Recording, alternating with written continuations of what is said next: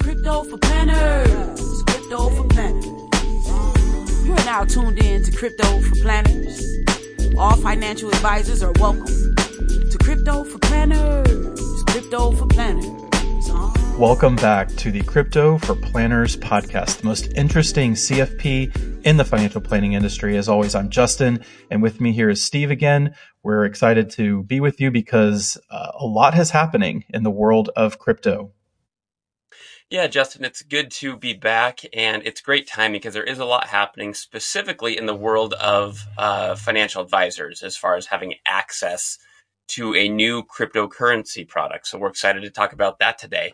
Uh, before we get into that, again, wanted to remind you this podcast brought to you by Planner DAO. There's some good things going on. Uh, we are uh, announcing the formation of a new working group in Planner DAO, a compliance working group. so Matt Koleski from Arbor Digital has decided to head that up.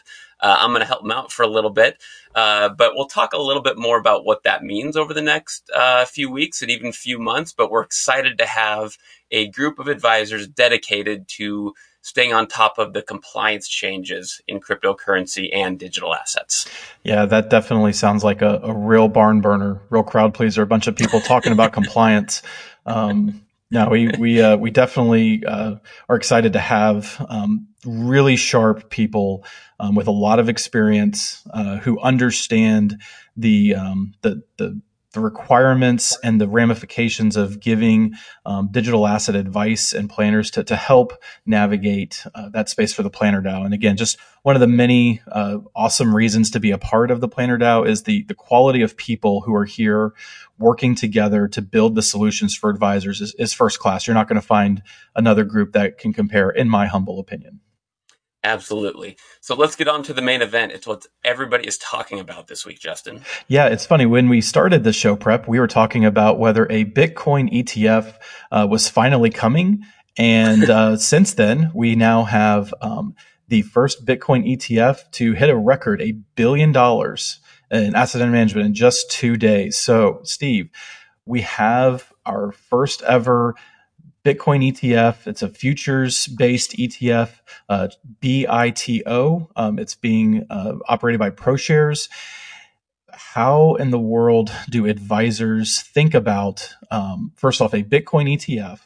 And then maybe we can talk a little bit about the differences between a futures based ETF and what that means for uh, advisors and for clients. Yeah, yeah, great, great point. So I think the most interesting place to start is what I contacted you about uh, on Monday, Justin, and that is ProShares already had a mutual fund version of this product, yes. and, and I've got to be honest, I, I didn't know that. No, um, me neither. I had heard some rumblings, and I wasn't sure. I was a little surprised when I learned that, and it's very similar to the ETF. And I think the interesting point there is is how big of a deal ETFs are now funds are almost like, eh, a fund, maybe I'll have access to it, maybe I won't, maybe it'll make sense, maybe it won't. But an ETF just confers instant credibility um, with advisors to a certain extent. But the bigger point is with the general public. The the media didn't didn't latch onto this didn't uh, want to really report it as a big deal until an ETF was launched, which which I'm still a little fascinated by. I know. I think um, I, I, definitely think this is a, a, one of those markers in our industry that lets you know.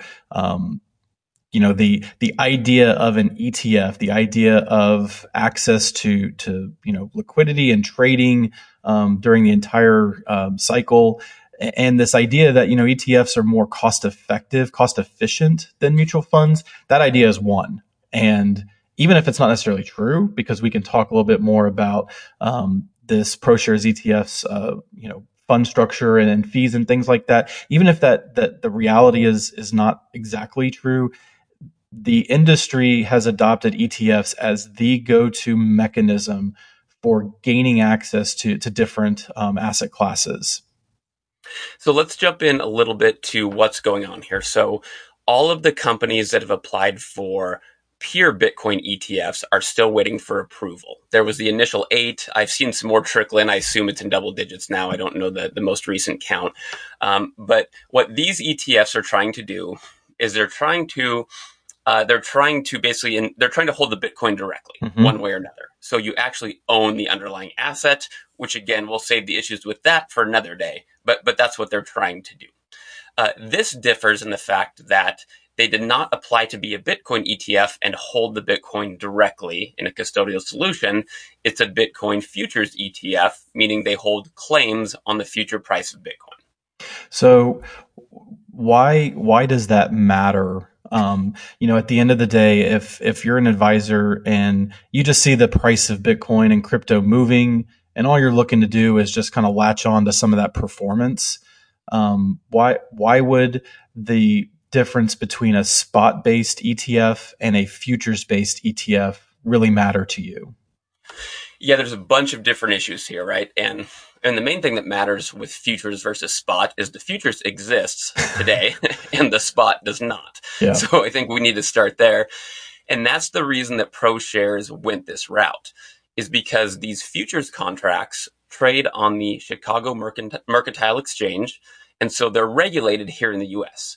So whereas holding the underlying Bitcoin, how does the SEC regulate that out of that, verify that? That's still being worked out, and that's the delay. Yeah. These futures contracts are up and running as legitimate futures contracts. So the SEC can say, hey, we know these are being regulated and watched and executed and held accountable. That's why they went ahead with that.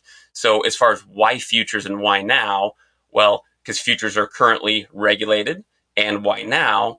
Um, because there's now enough volume to say, hey, this ETF makes sense. Yeah, a, a, billion dollars in AUM in under three days. It's it's just incredible the the, the demand for again for digital assets. I mean, people, um, clients, institutions that they're they're all looking for uh, this asset class.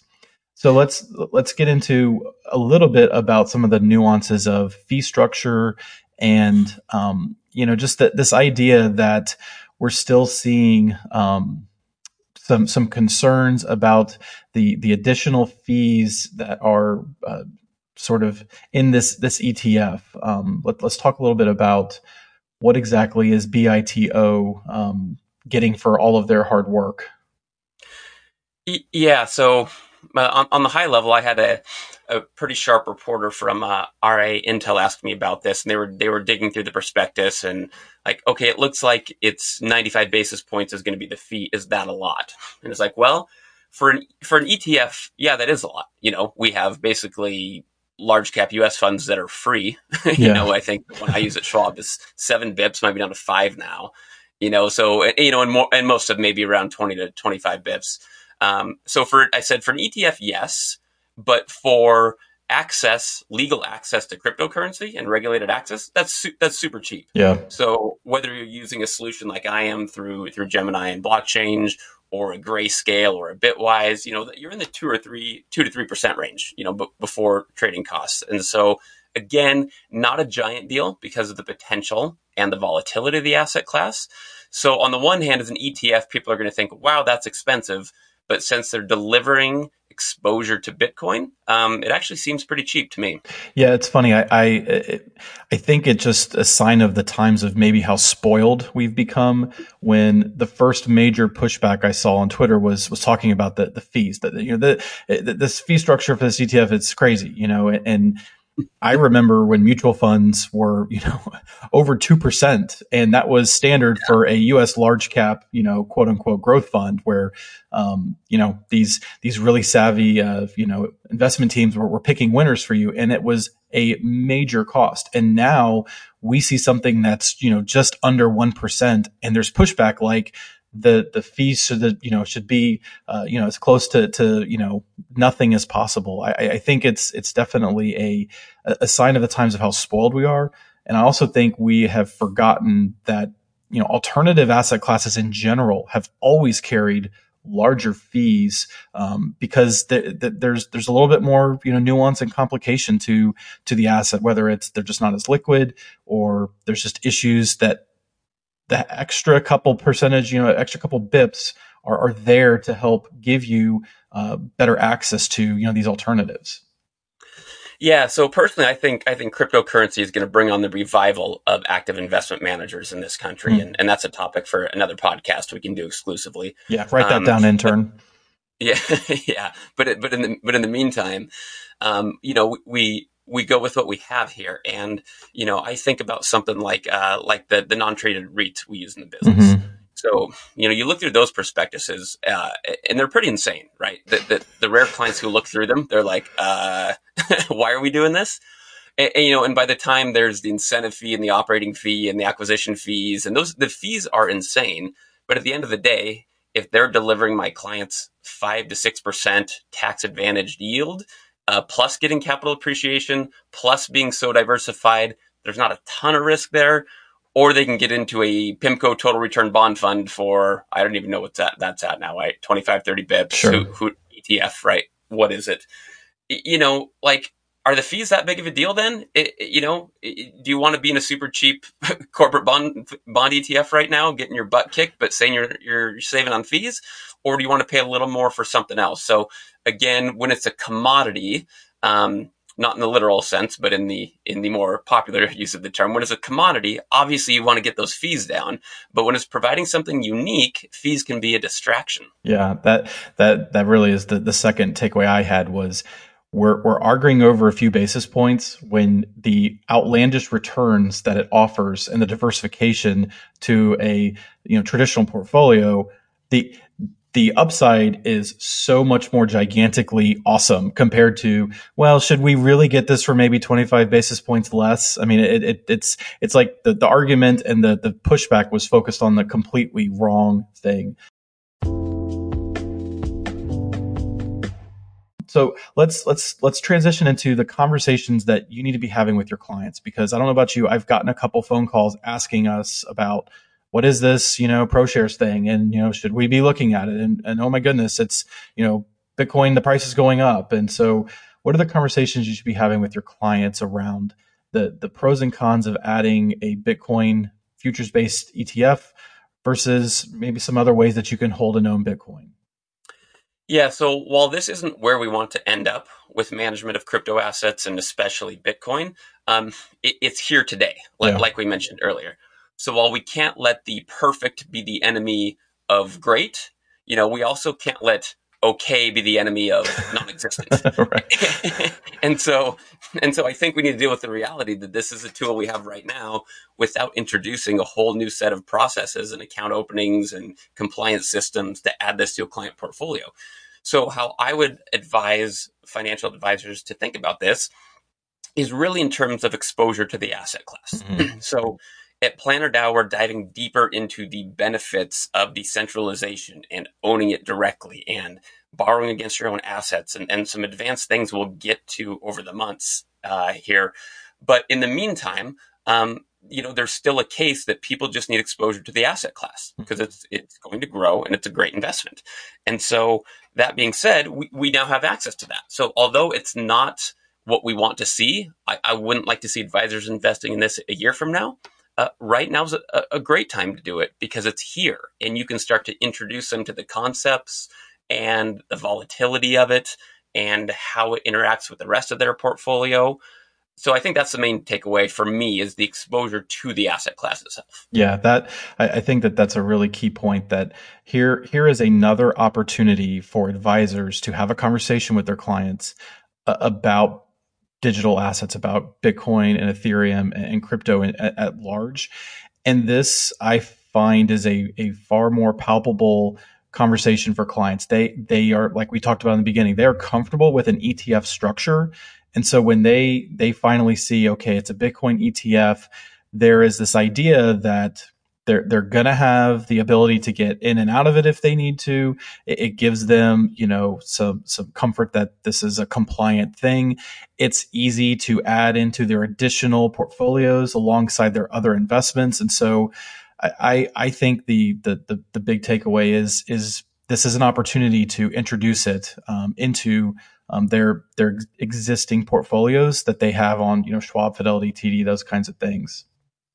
Yeah, and, and the main conversation outside of you know volatility, how it's going to fit in your portfolio is hey, what what the heck do I own? Yeah. Well, at the end of the day, you know you own you own some futures contracts um, that are not even not even paper, right? You just own some digital claims on Bitcoin in theory. So, so the futures ETF, right? So the kind of the big difference. So, so you might have seen Grayscale just applied to convert one of their trust products into a Bitcoin spot, spot. ETF. Yep. Now, spot ETF means they want to buy the actual Bitcoin. They want to own the Bitcoin underneath. And so it'll be based on the price of Bitcoin. Now, that matches like the other people who have applied for it, the other firms that have applied for it. So it's unlikely to get approved, at least not in front of everybody else. Um, but the futures price, like anything, you're not, you're not, you don't own the price of Bitcoin. You own what some people think the price of Bitcoin will be. Mm-hmm. And so, will it track Bitcoin and correlate with Bitcoin? Of course, but there's also going to be periods of time where it's off and off to a significant degree. We, have already seen, you know, a couple percentage point. We had some pretty good back at the envelope analysis just in the DAO conversation on the website about how it's just over this this month, their mutual fund anyway, uh, the tracking was off by about one and a half percent, mm-hmm. way more than the 20 basis points ProShares have been claiming. So again, I haven't verified any of that myself, but certainly some some interesting uh, conversation and interesting points to think about with that. Yeah, and I think the uh, the the main point that I'm I'm going to try to have with my clients is that this is a long term position that we're we're interested in a a much larger macro story and owning uh, exposure to the asset class. And so, yes, the the futures ETF is going to have gaps. There is going to be periods of potential underperformance um, to owning the actual asset. But this is again, like we talked about, a, a a, very easy on ramp into your existing accounts. Um, I'm, I'm going to be excited to try to, to put them into retirement accounts. And the the hope would be this is a long term hold um, to to truly capture you know the the potential upside uh, to to the asset class. So.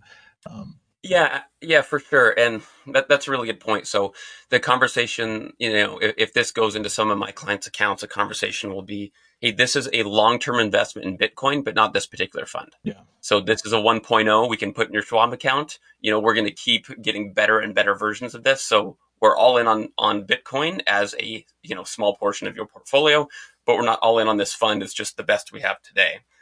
And and real quick, Justin, I'd say we already kind of seen some rumblings that there may not there may not be enough futures contracts out there mm. to meet the demand of this fund. so that's going to bear watching. And I think it's interesting. Um, Bitcoin's had a nice run, um, but Ether's matched it. And as of recording, right, and this will change. Uh, Ether's up one and a half percent, and Bitcoin's down five percent over the last 24 hours. Yeah, and again, uh, what I would say, you know, and I want to stick on the top, you know, on the topic of Bitcoin here, but what I'd say to that is that um, it's exciting that this is launched, but at the end of the day, it doesn't give people direct access to Bitcoin. It doesn't mm-hmm. really increase the demand on the blockchain for Bitcoin because these futures contracts are removed. So I think after the initial excitement, people have realized, hey, this this buy pressure, mm-hmm. this buy demand has not appeared on the blockchain. Yeah. So until the first Bitcoin ETF is approved, um, I think we'll see Bitcoin, but it's doing great and it's fantastic. But that huge bump everybody's looking for, I don't think it comes from a futures ETF. Right. That's a, that's a good point, and I think again, this is why advisors need to be a part of a community that can have these conversations, that can understand um, the nuance of these issues, because it, it's it's it sounds great on the surface. It sounds like this is an incredible development. Again, it's another feather in the cap of digital assets sticking and becoming a, a major part of the financial uh, you know tools we have in our toolbox. But but it does mean to we have to understand what they are and how they really do fit in our clients' portfolios. Yep, and that's what we have on the Bitcoin ETF today. So jump into the DAO and join the conversation. We are talking about it and how to discuss it with our clients. Also, a reminder that this is a decentralized podcast. So we'll have more information coming out shortly about how to participate. But in the meantime, you know, jump into the DAO and, and we've got a basic sign up form and we'd love for you to start submitting segments on things you want to hear about. And and you, and you yourself personally interviewing people you want to hear from, not not just asking us to do it. So that's what we're hoping to get. So uh, keep subscribing and liking, and we appreciate you stopping by. Yeah, thanks for your time today, Steve, and thank you for listening to the Crypto for Planners podcast, the most interesting CFP in the world. Stay crypto, my friends.